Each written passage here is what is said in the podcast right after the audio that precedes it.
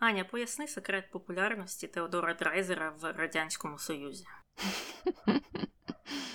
Усі, хто хоч якось позитивно відгукувався про Радянський Союз, ставали там дуже популярними. І це ще дивно, як йому премію не видали, яка у них там була. За заслуги перед Радянським Союзом чи щось таке. Угу. Ну так, зазвичай вони видавали там сталінську премію, чи яку цим от міжнародним діячам культури та мистецтв, якщо вони дійсно говорили щось хороше про радянський союз. Але я ніколи не задумувалася над популярністю Драйзера в Україні або в цілому радянському союзі, поки я не приїхала в Сполучені Штати, а тут е, того Драйзера вже ніхто не пам'ятає, так? Угу. Угу. Але більше про цю персону у сьогоднішньому випуску.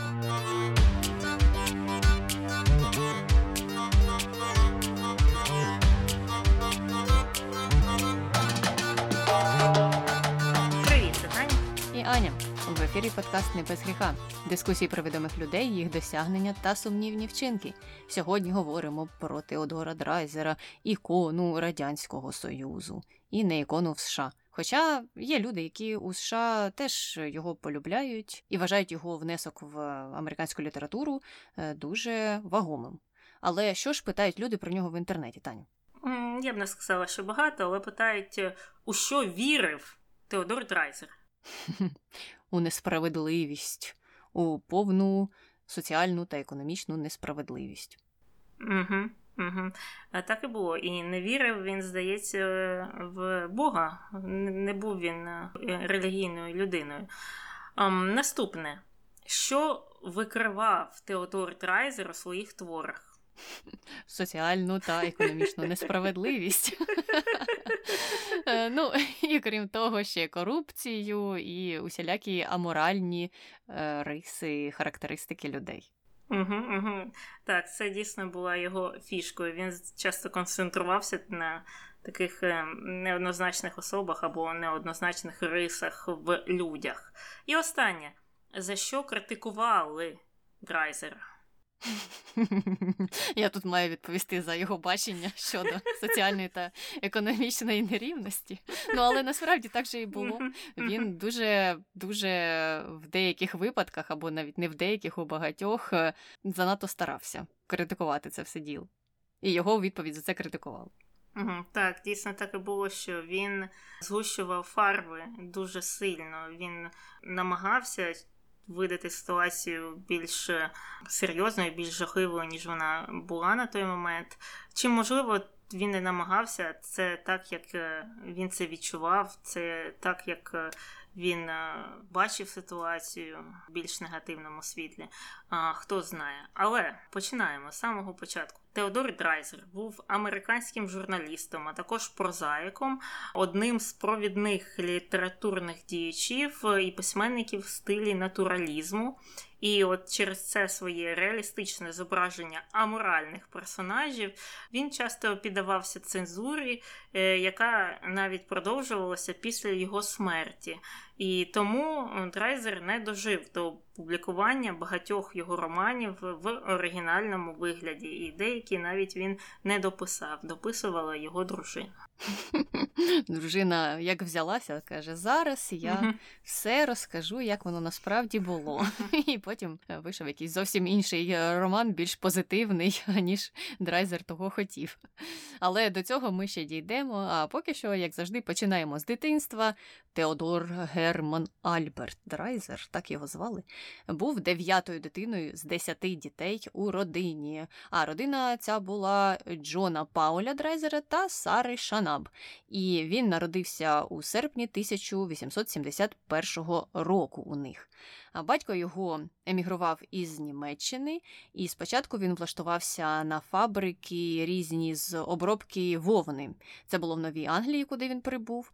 Потім він вирішив переїхати на середній захід, тому що там на той час проживала досить велика кількість е, німців, також емігрантів. І коли він деякий час е, проживав у Дейтоні, е, це в штаті Огайо, там він зустрів Сару, матір Теодора.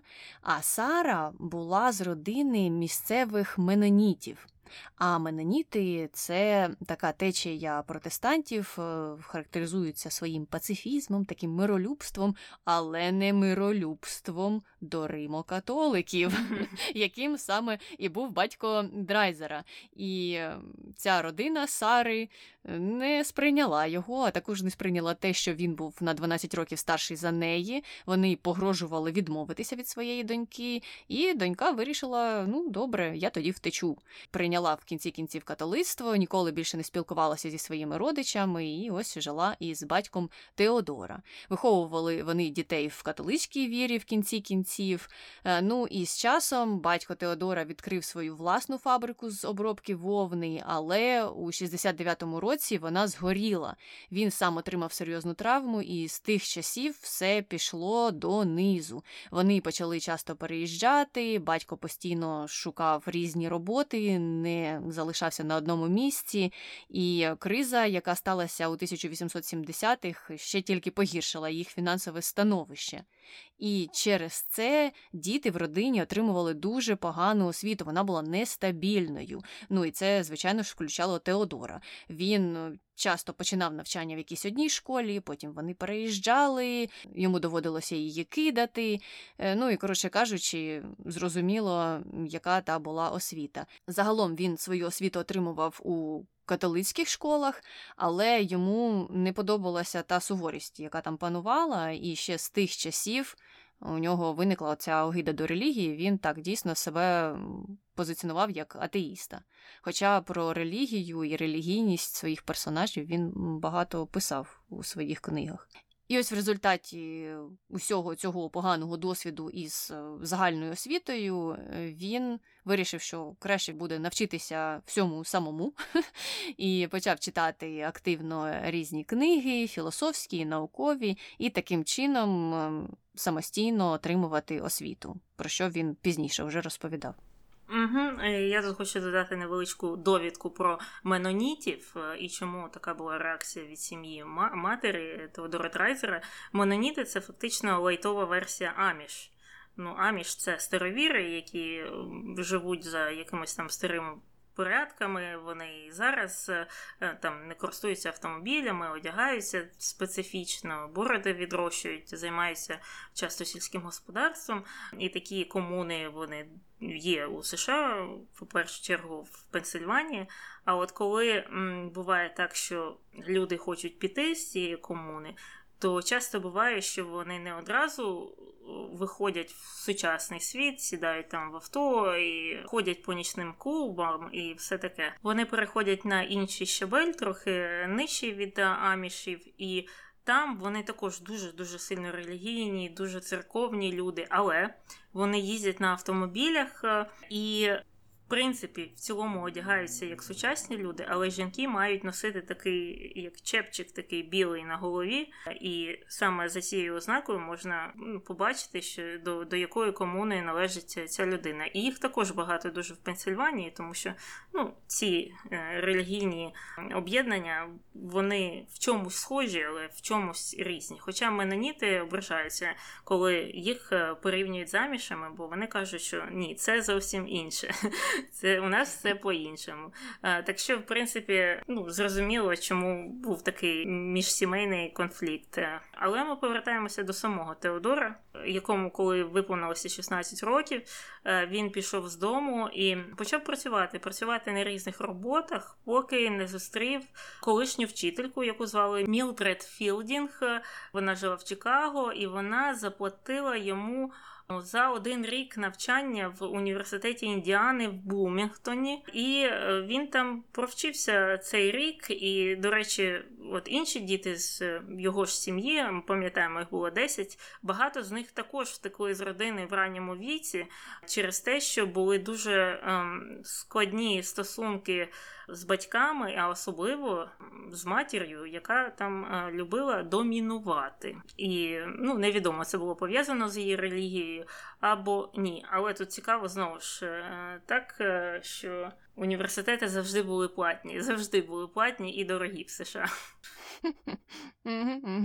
Але добре, що, бачиш, підвернулася та вчителька. Хоча він все одно казав, що та я сам, я сам вчився, і основну освіту мені ж принесли ті книжки, які я читав постійно. І після коледжу він вирішив е, влаштуватися на роботу за спеціальністю своєю. Е, це була робота в газеті, не дуже популярній, яка називалася Chicago Globe. І там він працював репортером та культурним критиком але незабаром перейшов в більш успішне видання уже Сент Луїс Глоб Демократ. І там уже отримав таке прізвисько друкарська машинка, тому що був дуже працелюбним і дуже це цінували редактори. Він там постійно залишався, якісь екстра години працював, коротше кажучи, позитивно про нього відгукувалися.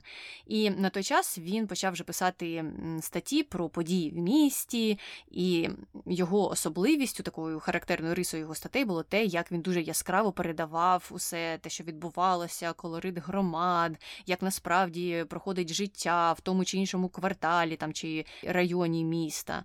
І пізніше він вже вирішив перейти до написання художніх творів, а починав, до речі, він не з прози, а із віршів, і навіть створив комедійну оперу. Комедійну. Мене навіть не здивувало те, що це була опера, а те, що це була комедія, зважаючи на ну, його основну тематику творів, яка вже далі пішла. Угу, угу. Так, ну комедійні опери в його виконанні, в його авторстві я точно не читала і не бачила. А далі, після цього, після опери, він продовжив свою журналістську кар'єру, працював в журналі Success, Там він брав інтерв'ю у знаменитостей, таких як Ендрю Карнегі та Томас Едісон, а також паралельно писав і в інших журналах в різних містах Нью-Йорку, Пісбургу і Баффало. І там були статті абсолютно на різноманітні теми і і описував навіть е, соціальні проблеми, соціальні явища, е, лінчування, наприклад, страйки, фруктову індустрію Америки, м'ясопереробний бізнес у Чикаго, навіть сучасне мистецтво. Тобто майстер на всі руки, експерт е, по всім питанням, прямо як наші блогери на Фейсбуці. Ну, але бачиш, воно все все одно крутилося навколо таких соціальних тем, і явно його цікавило таке щоденне життя, що там які перипетії відбувалися, і до таких статей він і брався. І паралельно він якраз шукав себе в художній літературі, продовжував писати вірші, і на той час уже перейшов до прози, е, почав з оповідань і першим або таким. Першим відомим його оповіданням було оповідання про лінчування. А він колись став свідком цього процесу, і оповідання в кінці кінців він назвав слово на букву Н Джеф. Ну, слово на букву Н, яке не можна говорити, Джеф. І це було про якраз і лінчування цієї людини. І навіть це оповідання опублікували. Е, воно було опубліковане в журналі під назвою Енслі. Ну, ось такі журнали на той час були.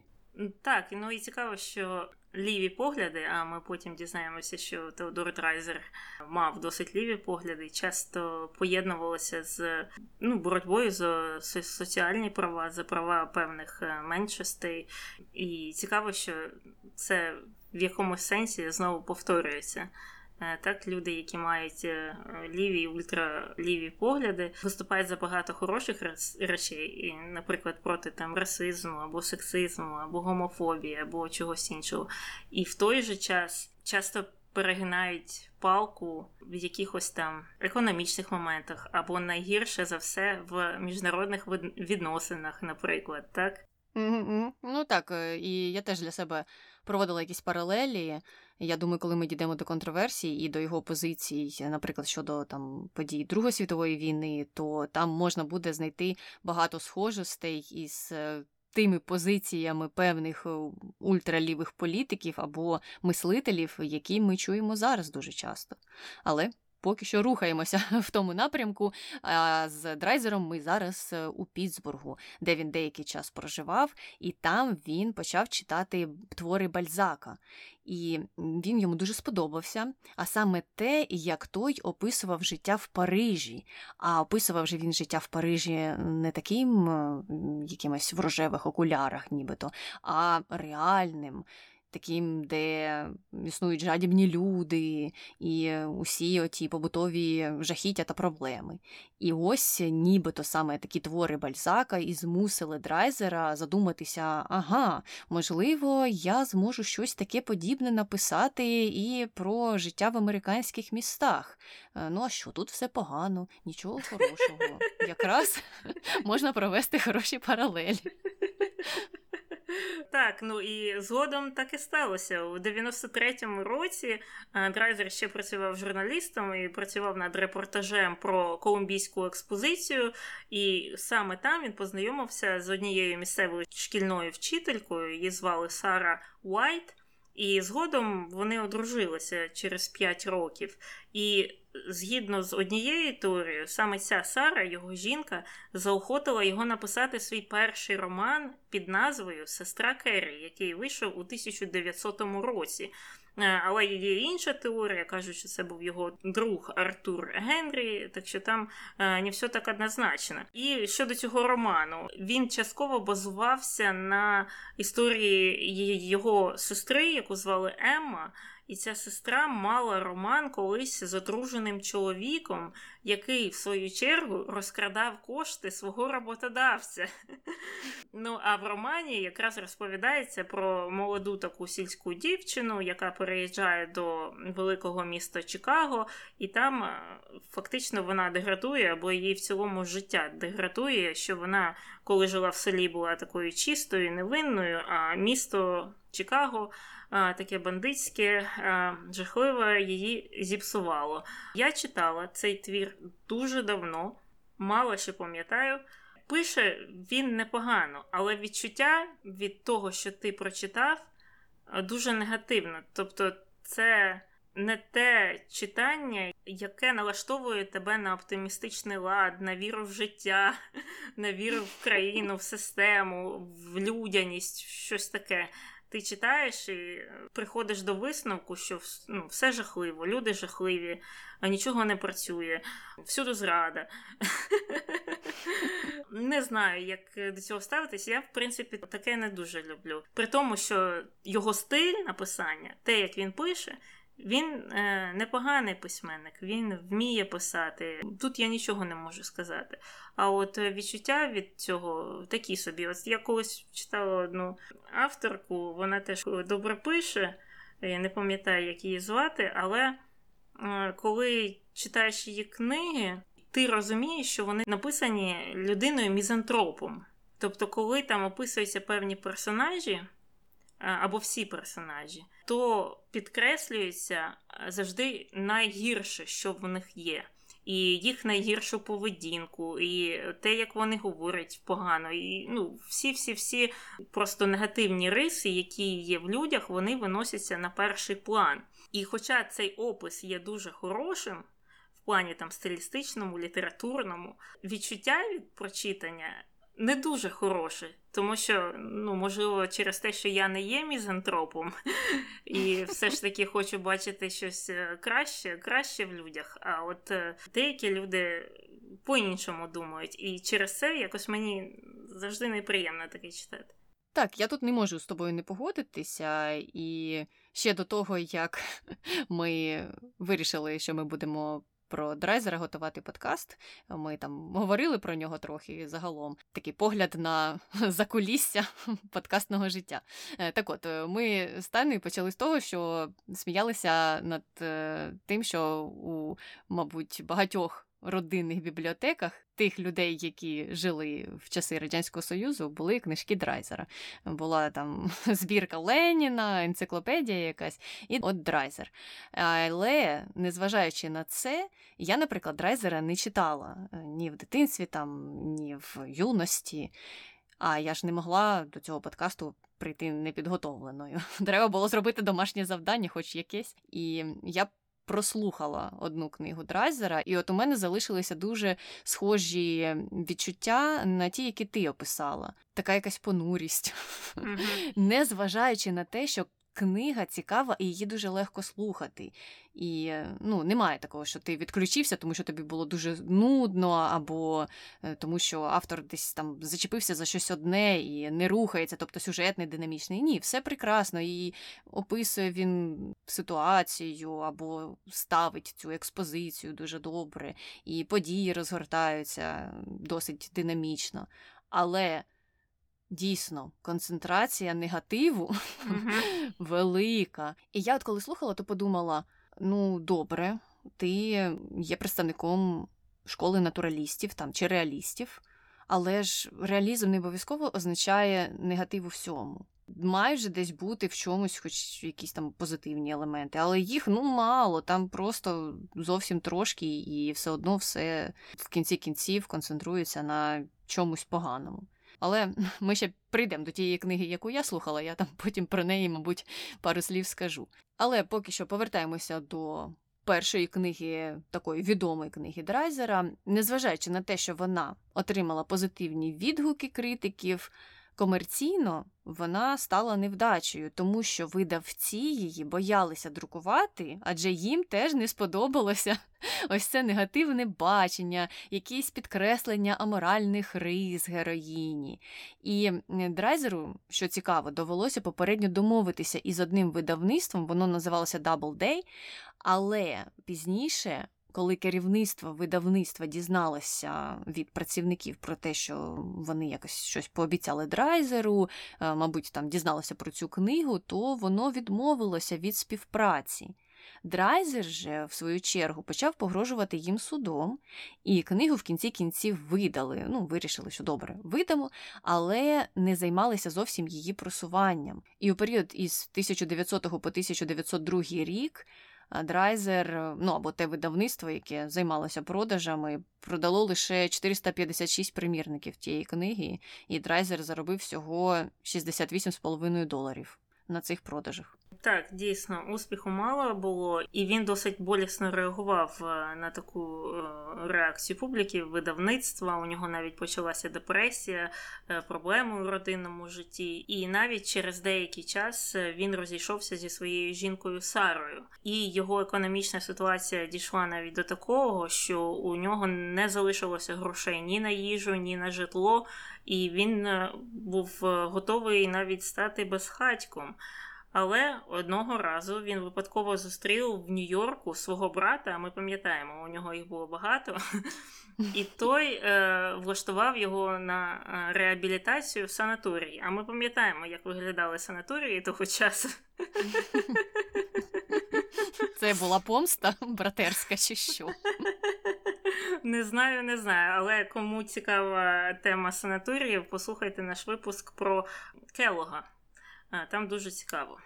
Так от, е, полікувався він там в лапках, мабуть, е, і пішов після цього працювати на центральну залізницю Нью-Йорка. І тут важливо підкреслити, що саме залізниця є таким одним з не знаю, найважливіших, найпопулярніших фігурантів в його творах. Там часто щось відбувається саме в дорозі, в поїздах, ну, в принципі, як і у Агати Крісті. Ну і після от е, цієї праці на залізницю. Він повернувся до письменницької роботи у 904 році і паралельно працював в різних журналах Нью-Йорку. І уже у 10-му році дописав свій другий роман під назвою Дженні Герхард. І другий роман, який називається ім'ям дівчини. Ти читала це? Ні, це не та книга, яку я читала. Але про всі його найвідоміші книги я читала, звичайно ж, детальні анотації, і цікаво, що ця книга теж була заснована на історії е, однієї з його сестер. Ну, щось у нього дійсно було і якесь незрозуміле почуття до своїх родичів. Він хотів описувати їх проколи в житті. І тут уже була історія про те, що дівчину спокусив міський сенатор, вона завагітніла, народила дитину, життя не склалося, але вона в той же час не розповідала нікому, хто там був батьком, тому що вона хотіла захистити кар'єру цього сенатора. Знову все печально, все погано, і все не склалося. Це якщо як Катерина, чи що? Ну так, щось таке дійсно схожі, ну не те, щоб періоди, тому що час різний, але схожі течії. Угу, Так. Угу. Ну і е, з того, що я читала, з критики Драйзера, там вказують на те, що через свої там політичні, соціальні погляди він вважав, що оцей весь негатив, оці всі негативні речі, які роблять люди, вони е, спонукаються суспільством, що суспільство і те, як воно сконструйовано, робить цих людей такими от жахливими, як він їх описує. Бо у людей є свої інстинкти, якісь там первинні, якісь ем, свої спокуси, на які, начебто, люди мають дуже мало впливу, і навпаки, це соціум на них е, тисне, і вони от стають от е, такими от негативними, ем, жалюгідними. Як він їх описує. І знову ж це ж е, натяк був на те, що треба якось міняти соціальну структуру, можливо, політичну структуру, і тоді люди заживуть е, добре, весело, щасливо. Ну от е, цікаво те, що дійсно критики. Оцінюють так його посил, і та й він сам про це казав, що він хотів донести саме такі ідеї. Але коли я слухала його книгу, то Ну, я цього не побачила. Це дуже треба бути, не знаю, чи то підозрілою людиною, чи що, бачити в всьому прокол системи. Я у тій книзі, яку читала, бачила просто ну, проколи людей, які можуть траплятися незалежно від того. В якій країні ти живеш, чи в яких умовах. Е, тобто там більше про певні особистісні характеристики. Але ну, драйзер судячи з усього, до мене в голову не дійшов, як йому того хотілося. Не вдалося йому мене переконати у своїх баченнях і у тому, що треба міняти все на світі, і капіталізм це зло. Але після публікації цієї книги про Дженні Герхард е, почався певний продуктивний період у житті Драйзера, і він почав писати багато-багато багато всього, створив більше десятка книг, і там були і повісті, і романи, і п'єси, і оповідання, і різні там філософські есе. Він, до речі, так цікавився філософськими питаннями, звичайно ж. Е, тобто. Почав почав писати, незважаючи на те, що книги, в свою чергу, продовжували критикувати, і були там проблеми із е, публікаціями їх. Тим не менш, у 1912 році публікується роман Фінансист. Мабуть, багато хто якраз і знає Драйзера за цим романом, і там насправді була трилогія. А от за основу його драйзер взяв е, реальну людину, е, звали цього чоловіка Чарльз Дайсон Еркс, і це був американський фінансист, звичайно ж. І він брав участь у розробці системи громадського транспорту в Чикаго, а пізніше у Лондоні хотів там дуже сильно отримати монополію у тому громадському транспорті, а особливо в Чикаго, коли ще все починалося. І, звичайно ж, не цурався використовувати якісь там свої темні незаконні методи і давав хабарі, погрожував людям. Коротше кажучи, не був він таким бізнесменом ідеального зразка, був е, звичайним корумпованим фінансистом, і саме за основу роману взяв драйзер е, його історію історію. І тут цікаво, що з виходом фінансиста він сказав, що все, я з жінками зав'язую, буду тепер писати про чоловіків. Ну, а що? Рівність, е, рівноправне представництво різних гендерів. Е, бачиш, драйзер у цьому був справедливий. Якщо негативно, то про всіх. І от е, головний герой там це Френк Ковпервуд, і Драйзер, коли написав фінансиста, то вирішив, що так, людина досить яскрава, багато чого зробила, тому я, мабуть, напишу про неї ще дві книги. І друга частина називалася Титан, а третя частина Стоїк. І якраз третя частина писалася дуже довго. У Драйзера були великі труднощі з її написанням, і він помер, не дописавши цю третю частину. Помер він у 45-му році, і тільки у 47-му році що через 30 з лишнім років після того, як вийшла друга частина Титан, був опублікований останній том, і апендикс, саме як і згадувала Таня раніше, писала друга дружина Драйзера. Вона там описувала те, як Драйзер бачить завершення роману. Ну і загалом незважаючи на те, що Драйзер не дописав останню частину, ця трилогія, яка називалася Трилогія Бажання, вважається одним із найкращих американських історичних романів. І ну, я пам'ятаю згадування фінансиста ще у шкільні часи, там і однокласники мої читали, і в університетські часи, здається, хтось із друзів знайомих читав. Е, так, це було наряду з сагою про форсайтів. Сагу про форсайтів я читала. Вона дуже нудна і нецікава. Не знаю на рахунок фінансиста, бо до нього я не дійшла. Я, здається, починала його читати, але не закінчила. Так що у мене немає рецензії, але наскільки я пам'ятаю, це такий веселий факт. Одна з цих книжок є улюбленою книгою Віталія Клочка. Неочікувано, неочікувано. А про Віталія Кличка у нас теж є подкаст, до речі. Е, до речі, до речі. Але рухаємося далі е, кар'єрою письменницької драйзера. У 20-му році він почав писати роман Американська трагедія. І натхненням для цієї книги стала справа про вбивство Грейс Браун у 1906 році, про яку багато писали в газетах. Ну і там а, чоловік на ім'я Честер е, Джилет познайомився з цією Грейс Браун на фабриці, що належала його дядькові, де вони працювали. І от коли оця от Грейс сказала йому, що завагітніла від нього, Джилет е, вирішив вивести її на човні на озеро, е, вдарив її тенісною ракеткою і виштовхнув за борт. Отака от, от сумна історія. Це щось мені нагадало про талановитого містера Ріплі. Ну і це якраз та книга, яку я і прослухала. Тому що я ж е, дізналася, що Драйзер вважав саме цю книгу його найкращим твором. Я вирішила: ну добре, будемо слухати, значить, е, її. А він казав, що в цьому творі йому якраз і вдалося так вміло зобразити жахливе капіталістичне суспільство, яке отак ламає людину і змушує її поводитися нетипово для неї, вчиняти якісь жахливі вчинки.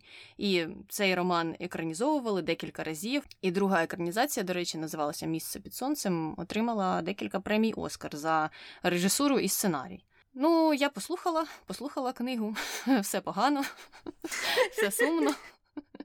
Немає ніякого позитиву, надії на щось хороше. Причому там воно так все закінчується петлею. Тобто закінчення може перейти в початок і далі далі продовжуватися от по накатаній нібито лінії. В той же час я якраз слухаючи цю книгу, жодного разу не подумала, що це таке жахливе капіталістичне суспільство, яке штовхає людину на такі вчинки.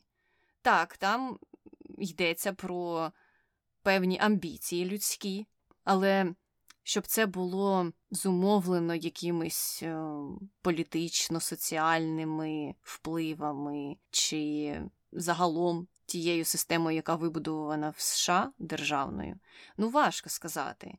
Е, я ж е, повторюся, що мені здається, що така історія могла б відбутися ну, в будь-якій країні. Там більше про те, які вибори роблять люди. Більше мені здається про певну гординю та пихатість і про бачення себе кращими, ніж е, ну, вони насправді є, і якимись особливішими. Але ну, чи грає в цьому баченні роль саме система найбільшу, я не знаю. Так, було б цікаво зробити якийсь порівняльний аналіз е, там системи капіталістичної і, наприклад, соціалістичної, подивитися, де там було більше корупції, е, де там було більше нахабних людей, і де там е, люди вели себе не таким чином, як. Більшість вважають за хороше, за потрібне. Так? І, мабуть, бо ми прийшли до висновку, що і там, і там були люди, які недобре себе проявляли. скажімо mm-hmm. так. Так, мені теж здалося, що такі схожі якісь е, твори могли б випускатися і в суспільстві соціалістичному або там навіть комуністичному. Але сама книга про історію хлопця із е, досить бідної родини, але дуже релігійної. І через те, що вони дуже релігійні, е, вони. В принципі, ставку ставлять на те, щоб розповсюджувати свою релігію, заробляти їм на цьому важко.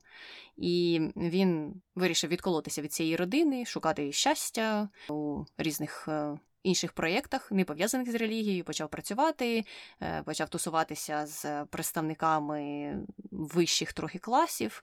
Йому там це подобалося. Потім це все завело його в якісь неприємності, і він був змушений почати своє життя знову з початку.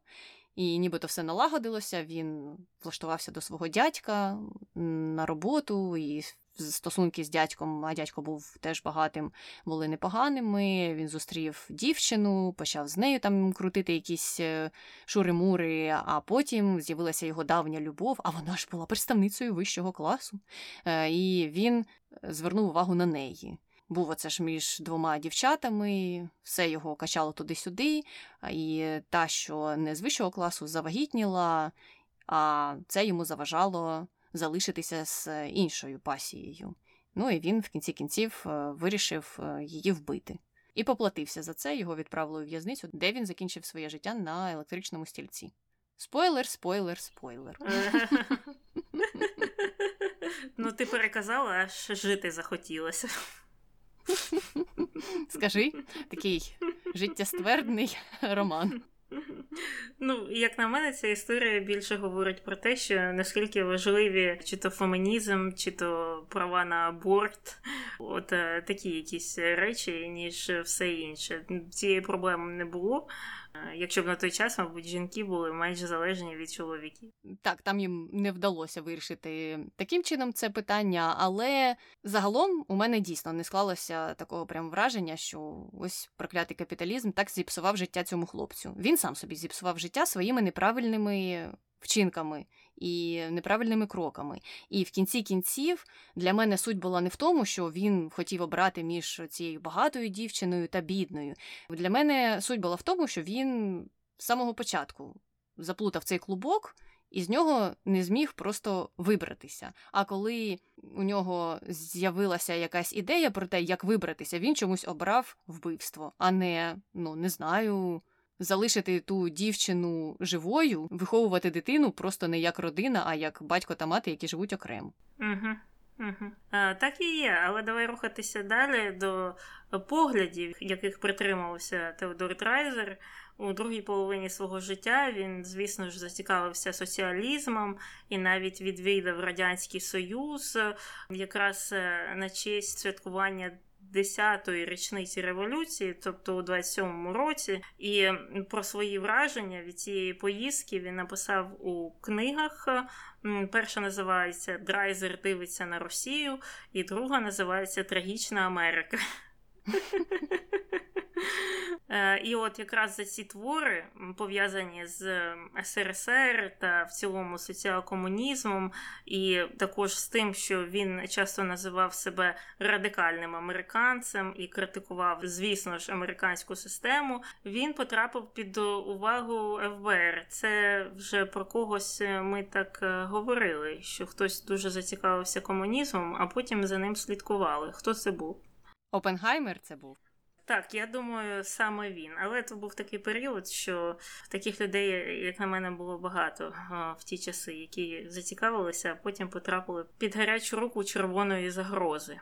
Ну, а помер Драйзер від серцевої недостатності у своєму будинку в Голівуді е, в 45-му році.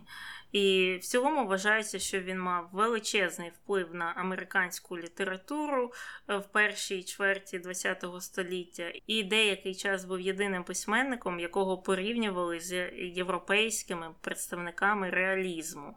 І наприкінці свого життя, у 44-му році, він навіть отримав премію від Американської академії мистецтв та літератури за свої досягнення в цій галузі. І трохи пізніше, у 2011 році, він навіть увійшов до зали письменницької слави в Чикаго.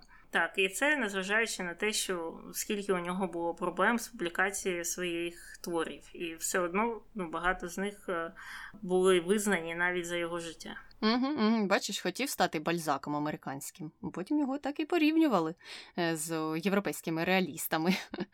І так, тут знову ж таки ми повертаємося до того, що фігура контроверсійна, і це визнають і в Штатах, але тим не менш дають премії, вважають, що були гідні твори, не зважаючи на критику.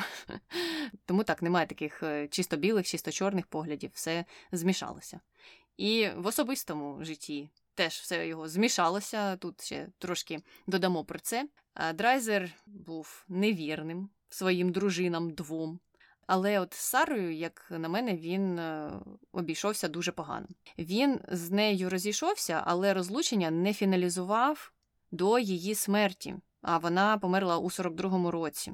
Вони розійшлися коли? Іще на початку 1900-х. Тобто скільки років, виходить, вони жили вже окремо, він мав багато інших стосунків, але офіційно був одружений із Сарою. Ну, як на мене, така неповага, звичайно ж. А другою дружиною його стала актриса, яку звали Хелен Річардсон.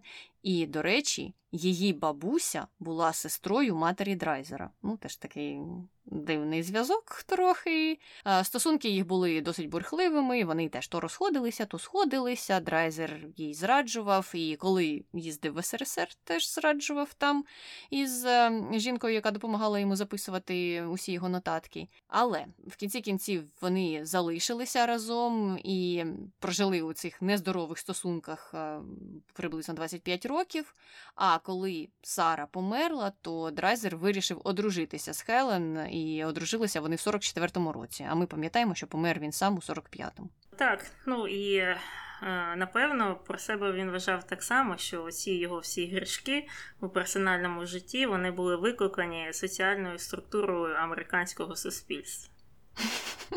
Ну а чим же іще, Тані? Чим же іще? Ну добре, на такій чудовій ноті переходимо до контроверсії. Перша, звісно, буде пов'язана з його тяжінням до комунізму. Значить, уже на самому прикінці життя він помер в 45-му році, і там за декілька місяців до своєї смерті він все ж таки вирішив вступити до комуністичної партії США. Довго до цього йшов, довго думав, довго писав. Відвідав, як ми вже казали, в 27-му році Радянський Союз і там описував свою подорож. Ну, в цілому захопленням. Там були речі, які він е, критикував. Він визнавав, що Радянський Союз відстає від США на 300 років років. 300 років. Але там були речі, які йому подобалися. По-перше, соціалізм не було, як він казав, там е, в Радянському Союзі немає адвокатів. І це дуже добре. У нього була якась фіксація на цих адвокатах. Угу, угу, Так. Ну і найжаховіше, що він навіть підтримував політику Сталіна під час е, великого терору, червоного терору, і не вбачав в цьому чогось там особливо жахливого. Тобто, те, що там молода дівчина була змушена там займатися проституцією в Чикаго, це жахливо, і е, в цьому винна влада і винний е, політичний е, стрій в країні. А те, що політичний лідер Радянського Союзу вбиває мільйони людей, ну це не так погано, можливо, це так і треба робити. От е, а багато людей він зустрів задоволені соціалістичним устроєм. Тобто, дуже дуже якісь у нього були такі ну хибні, хибні бачення на світ. І також під час е, Другої світової війни він підтримував пакт Рібінтропа і Молотова про цей взаємний ненапад і е, вважав, що саме так треба е, робити з Гітлером. Але ми знаємо, чим це закінчилось. І крім того, він же під час е, Другої світової війни підтримував е, усі рішення Радянського Союзу і про напад на Польщу. Угу. Він казав, що все це справедливо, вони ж просто захищаються. Угу, Дежавю? Щось дуже підозріло. Це просто такий захист, а то на них би напали. І головне, головне в його тезах було це те, що немає різниці, кого там підтримує Сталін, аби він не підтримував оцю жахливу Велику Британію. І те ж саме він казав про американського президента. Він його критикував пізніше, е, коли вже почалася робота союзників е, спільна. Він казав, що ні, ні, ні, ні в якому в жодному разі не можна мати справи з Великою Британією, тому що вони ж е, жахливі імперіалісти, і вони тільки несуть негатив в усьому світі. Мгм, Ну а мгм. СРСР імперіалістами він не бачив, виходить так. Ну, це точна копія сьогоднішніх е, ультралівих е, людей, які проголосили себе антиімперіалістами, і все, що жахливо відбувається у світі, це через е, імперіалістичну Америку, і просто всліпу не бачать е, російського імперіалізму. І це Росію змусили спровокували. Так, це було правильно, що вони напали на Україну, бо це там Америка хотіла щось і щось, щось там в Україні. Так що це не змінюється. Мені здається, що завжди знайдуться люди, які е, будуть мати такі погляди. Ноам Чомський е, дуже хороший приклад. Ну, мабуть, у нього в бібліотеці домашній точно є всі твори Теодора Драйзера. Ну, а крім Сталіна, Драйзер ще ж захоплювався Леніним і казав, що це просто новий світовий герой. І вважав, що якщо світ перейде до диктатури пролетаріату, то він тільки покращиться. І Ленін це ще один Вашингтон. Хоча незрозуміло, чому він так любив Вашингтона, він же започаткував оцю жахливу країну. Але, мабуть, він бачив його тим, хто відколовся і працював на е, відхід від Великої Британії. Е, Так, мабуть, е, ці погляди все ж таки домінували, а не те, що Вашингтон започаткував жахливий капіталістичний устрій. Але повертаємося до поглядів на Леніна. І Драйзер був дуже вражений, наскільки широко розповсюджені різні згадки про Леніна по всьому радянському союзу, в тому числі там картини, якісь скульптури, і це все створює таку атмосферу поклоніння, атмосферу глорифікації цієї особи. І він казав, що таке враження, що населення Москви без пам'ятників Леніну це 2 мільйони людей, а от з пам'ятниками 3. Ну, мені здається, що так можна було сказати про багато міст, в яких е, статуї Леніна були настільки чисельними, що з них можна було б побудувати паркан між Україною і Росією, наприклад, на сьогоднішній день. А це була б крута інсталяція, до речі. Ну, розвернути так лицем до Росії, хай собі любуються. А у нас буде задня частина, і йому б давали копняків усі. Мгм, мгм. І пофарбували б е, оцей весь паркан у кольори райдуги, так? Ну, все з ним зрозуміло. Леніна він любив, Сталіна любив, і комунізм він теж любив. Переходимо до іншої контроверсії. Пов'язана вона ж, звісно, з антисемітизмом, бо чому б ні?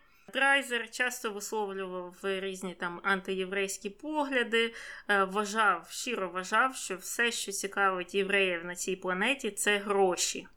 І євреї готові зробити все, щоб збагатити себе, і більше нічого. І також е, вважав, що євреї недостатньо чесні для того, щоб займатися юриспруденцією, що їх е, ну можливо і не треба допускати до е, роботи в сфері правознавства, наприклад. А ми ж пам'ятаємо, що він в цілому цих адвокатів не любив. А адвокат єврей це взагалі щось е, жахливе. Потім були у нього тези про те, що євреї, начебто, взагалі не в змозі асимілюватися в різних країнах, вони залишаються євреями, і це незважаючи на те, що уряди тих країн готові їм там всяко допомагати, і, і культурно, фінансово, і по-різному. А от євреї все одно тримаються оце за своє і за себе. Через це він звинувачував е, їх у антинаціональній та антисоціальній поведінці. І найгірше, що він е, казав, що непогано було б змусити євреїв одружуватися на неєвреях для того, щоб їх ну, заміксувати у суспільство, для того, щоб їх асимілювати. А сам він себе, до речі, антисемітом не вважав, незважаючи на це все. Казав, що я ж взагалі ніякого відношення до нацизму не маю, і Гітлера я також не люблю. Просто насправді я антикапіталіст. Я недолюблюю просто всіх експлуататорів, і так просто вийшло, що серед них є багато євреїв. Ну а як відомо, євреїв дійсно багато там в банківській сфері, в сфері правознавства, вони часто очолюють е, ну, великі якісь компанії. А він вважав цих людей не як за ну, бізнесменів, так якихось там топ-менеджерів. Е, це в його баченні були експлуататори, бо зрозуміло, він виходив з комуністичної ідеології. І от так от просто сталося, що саме їх він е, недолюблює. Але то випадково. Ну, якщо б там були якісь інші люди, він би їх також недолюблював. Ну, принаймні, так він хотів пояснити свій антисемітизм. Так, а добре, з цим ми розібралися, повіримо йому, що якби там були інші люди, він би їх недолюблював. Але те, що ти цитувала вище про шлюби, про uh-huh. те, що вони не симілюються в інших країнах, це ж вже не вписується в антикапіталістичну повістку. Це він ніяк не намагався виправдати. Чи це він не вважав настільки а, різким проявом антисемітизму, як, наприклад, у Гітлера? Я так розумію, він орієнтувався на Гітлера. Тобто, якщо ти краще трошки, ніж Гітлер, то все в порядку, і за що тебе критикувати? Он же є Гітлер. Подивіться на нього. А я тут в порівнянні з ним, ну, білий та пухнастий. Ну, слухай, якщо проаналізувати всі наші випуски цього подкасту, то, мабуть, е, у 70% були якісь проблеми з антисемітизмом. Насправді, е, про кого не говориш, у всіх е, ну, дійсно була якась з цим проблема. І тут варто підкреслити, як далеко, як на мене, пройшло наше суспільство. Якщо тоді, ну це 100 років тому, більше ніж 100 років тому, це було ну, настільки нормою, вони просто відкрито в переписці це писали там в статтях, всюди е, був той антисемітизм, і всіма або багатьма це сприймалося як е, ну, щось належне. І пройшли роки, пройшла війна, і, звісно, є і зараз антисеміти, є дійсно, як і расисти, і хто завгодно. Але наскільки це стало неприйнятним, і це добре, це говорить про прогрес е, нашої цивілізації, як на мене. Ну, не знаю, чи з тобою погодився драйзер, адже все погано в капіталістичному суспільстві. І це він, як ми вже казали, дуже детально описував у своїх творах, а саме надмірно, надмірно якось звертався до негативу, і в зв'язку з цим відбувалася цензура щодо його творів. А це наступний е, пункт в нашому розділі контроверсій. Він часто піддавався цензурі саме за надмірну на той час сексуалізацію героїнь. Це вони ще не читали сучасні якісь книжки. Ну а справа була ж в тому, що він представляв стиль натуралізму і реалізм, тому він не цурався різних спірних знову ж таки на той час тем, описував і секс-бізнес, і позашлюбні стосунки, і взагалі загалом проміскуїтет. Тому видавництво відмовлялися з ним співпрацювати, так само, як оте перше велике видавництво не хотіло публікувати або не хотіло займатися маркетингом його роману Сестра Керрі. І далі далі це теж продовжувалося. І він так е, протягом усієї своєї творчої кар'єри боровся за можливість опублікувати свої твори в тому вигляді, в якому він їх написав, але деякі з них е, у тому саме вигляді були видані тільки після його смерті. І, до речі, я перевіряла, е, коли хотіла що послухати якийсь із його романів, чи є у мене в бібліотеці місцевій щось. І у мене в бібліотеці Теодора Драйзера немає взагалі жодного твору. Я спочатку подумала, може, у мене там в налаштуванні стоїть е, ну, тільки запит за аудіокнигами, тому що я найчастіше їх беру в бібліотеці. Але ні, ні паперових, ні електронних, ні аудіокниг угу. взагалі немає. Ну, це щось говорить про популярність цього письменника, мабуть, в Сполучених Штатах. Так, е, якщо у нас можна у кожній сімейній бібліотеці було знайти хоч одну книжку Драйзера, тут все ж таки він відійшов на другий, третій, якийсь десятий план. Він не залишився таким монументальним, не знаю, американським письменником, як, наприклад, Марк Твен, якого згадують, знають. Часто цитати можна його побачити. А Теодор Драйзер був письменником певного періоду.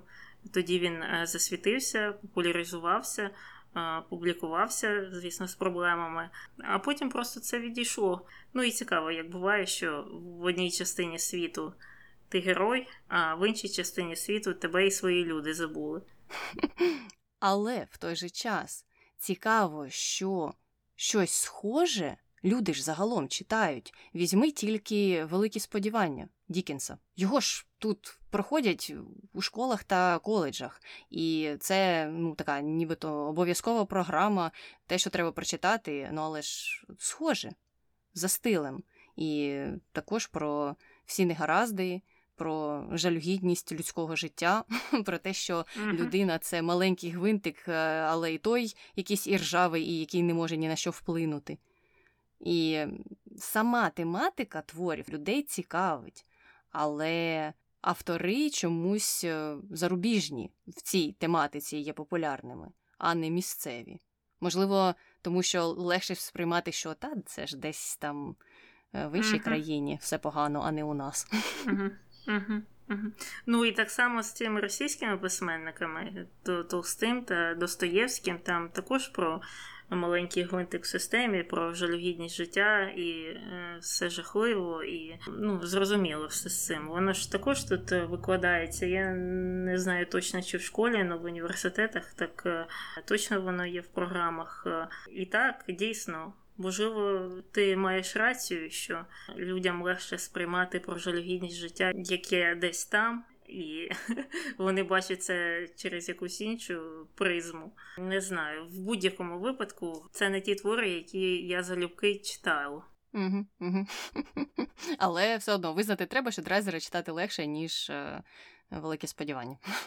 Як на мене моя власна думка. Е, ми переходимо далі до плагіату. Виявляється, Драйзер ще й таким займався, е, тому що під час того, як він відвідував СРСР, його це ж супроводжувала одна журналістка, її звали Дороті Томпсон, і згодом вона звинуватила його у плагіаті.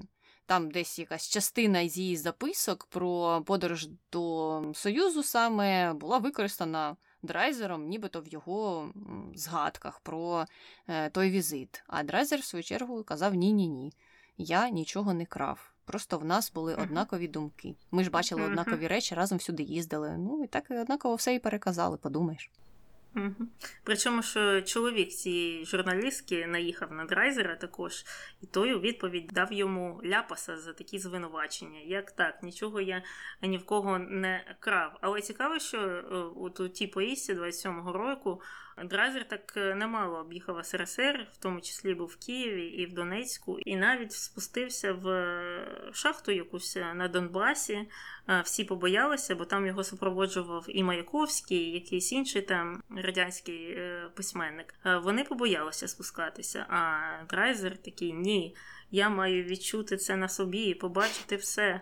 Але ну, як ці екскурсії в цілому відбувалися? Там була складена програма щоб показувати іноземцям те, що Радянський Союз хоче, щоб вони побачили. А те, що вони не хочуть, щоб вони побачили, туди драйзера не підпускали. Тому часто у цих іноземців складалося більш е, позитивне враження про союз, ніж насправді він е, був. Але також е, Писали, що е, були випадки, коли драйзер хотів так трохи втікти від своїх спостерігачів і там навідатись е, туди, куди йому не треба було. І це означало, що все ж таки він, ну, мабуть, розумів, що якось е, ці люди, Радянський Союз, хоче скоригувати е, реальність для е, драйзера. Він же у нас такий реаліст-реаліст, натураліст.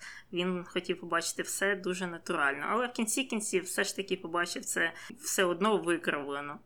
Угу, угу. Там були дійсно, як ти казала, якісь зауваження з його сторони про те, що не все так добре, і є проблеми, звичайно, і він не зовсім то там вірив у цю повістку комуністичну, що всі рівні у своїх правах і можливостях. Він якось е, не міг побачити імплементації цього всього і хотів добитися від е, місцевих комуністів, щоб вони ж все ж таки йому розповіли, як оце там той, хто працює прибиральником має такі ж самі і права і можливості, як е, хтось у верхівці партії. Але загалом, загалом все одно підтримував Сталіна і в найгірші його часи, найгірші прояви, хоча чи там були якісь найкращі прояви, то ні, звичайно. Але тим не менш, навіть е, усі найгірші речі, які доходили, та інформація, яка доходила до штатів, вона е, ніяк його не відхиляла від цього курсу підтримки Сталіна, і він продовжував цим займатися. Ось такі контроверсії пов'язані з Теодором Драйзером. І мені здається, що, мабуть, тепер зрозуміло, чому в Києві, наприклад, вирішили перейменувати вулиці, які були названі його іменем. Ну і побачимо, на честь кого вони їх все ж таки перейменують, якщо ще не перейменували. Я просто поки що не чула, чула тільки пропозиції замінити вулицю Драйзера вулицею якогось іншого американського діяча. Тому подивимося, хто це буде. Джон Маккейн, але ж ж є вулиця імені Джона Маккейна. Його ж так люблять. Можливо, це буде вулиця Ентоні Блінкена. Ну, а ми поки переходимо до конспірологій, і конспірологія досить цікава. А існує історія про те, що Драйзер мав плисти на Титаніку, коли повертався до Америки з чергової поїздки до Європи. І він хотів купити квитки на Титанік, але його знайомі його відмовили, тому що квитки на Титанік були дорогі. А крім Титаніка, існували інші кораблі, які плили в тому ж напрямку, і можна було просто зекономити гроші і не витрачати стільки на один квиток. І це врятувало життя Драйзеру нібито. І це є правдою, це правдива історія, так дійсно і сталося. Драйзер міг би бути пасажиром разом із Кейт Уінслет і Леонардо Ді Капріо, там на дверях з ними в океані плисти. Ну, троє б з них точно не помістилися на тих дверях. А хто знає, ніхто ж не перевіряв, перевіряли теорію тільки з двома. Сказали, що двоє помістилися. Може, там Драйзер десь міг би з краєчку присісти. Угу. А там, до речі, є цілий список людей, які начебто мали плисти цим Титаніком, але не потрапили. Я знаю Херші, той, що заснував цю о, шоколадну фабрику Херші, він теж, начебто, мав би плисти, але там щось сталося, щось сталося, і це також рятувало його життя. Але, в принципі, це зрозуміло. Якщо квитки були такі дорогі, то логічно, що багато з пасажирів Титаніку були досить відомими персонажами. Але на цьому я думаю, все з Теодором Драйзером. Пишіть нам. Що ви про нього думаєте? Чи читали ви його книжки, чи додають е, вам е, ці книжки оптимізму в житті? А ми будемо переходити до коментарів про Йозефа Геббельса. А коментар у нас про Геббельса, але під випуском про Геббельса був такий коментар, в якому слухач просив записати подкаст про Оксану Марченко. І мені стало смішно. Ну або не те, щоб смішно, я звичайно ж не насміхаюся, але так цікаво, що поєднався випуск про Геббельса і запит про Оксану Марченко. Чи є в них е, щось схоже, чи ні? Незрозуміло. Мені здається, що можливо хтось перепутав. Якщо це YouTube, то воно ж з одного відео перескакує на інше, і людина може слухала одне, потім переключилася на інше і написали вже там. Бо я я теж не бачу великого зв'язку між Гебельсом і Марченко. Хоча, знаєш, якщо дуже постаратися, можна там зв'язати її е, телевізійну діяльність е, з певною формою пропаганди чи щось таке. Я в тому ж самому напрямку пішла що йти. Але ну це така пропаганда рівня дитсадок, е, звичайно. Хоча, як я і сказала нашому слухачеві, у нас про Марченко є трохи у попередньому до Геббельса випуску про Олівера Стоуна. Хоча ідея записати про Марченка теж хороша. Дійдемо і до неї, я думаю, колись. Я думаю, що треба починати з Медведчука, але перед цим, я думаю, варто дочекатися, чим закінчиться його справа. Угу, угу. Ну так, що вже гештальт був закритий. Добре, тоді переходимо до хрінометру. Що ти, Таня, поставиш Геббельсу?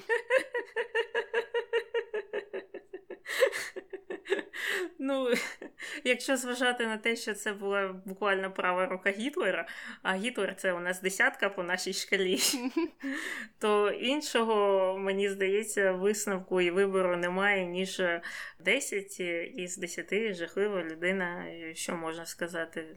Завдяки їй було загублено багато людей, багато мізків затьмарено, і скільки потім уговтувалася Німеччина після от цієї пропагандистської війни з власним населенням.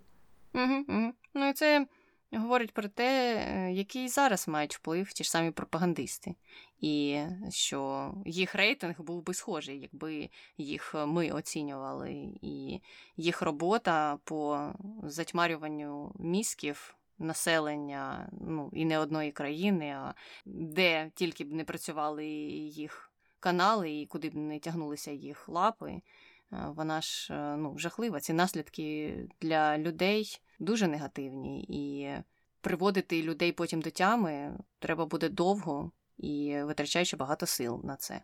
На жаль. Я з тобою погоджуюся, Геббельсу, звичайно ж, 10, якби було більше можна поставити, то ми б і більше поставили. Жахлива людина.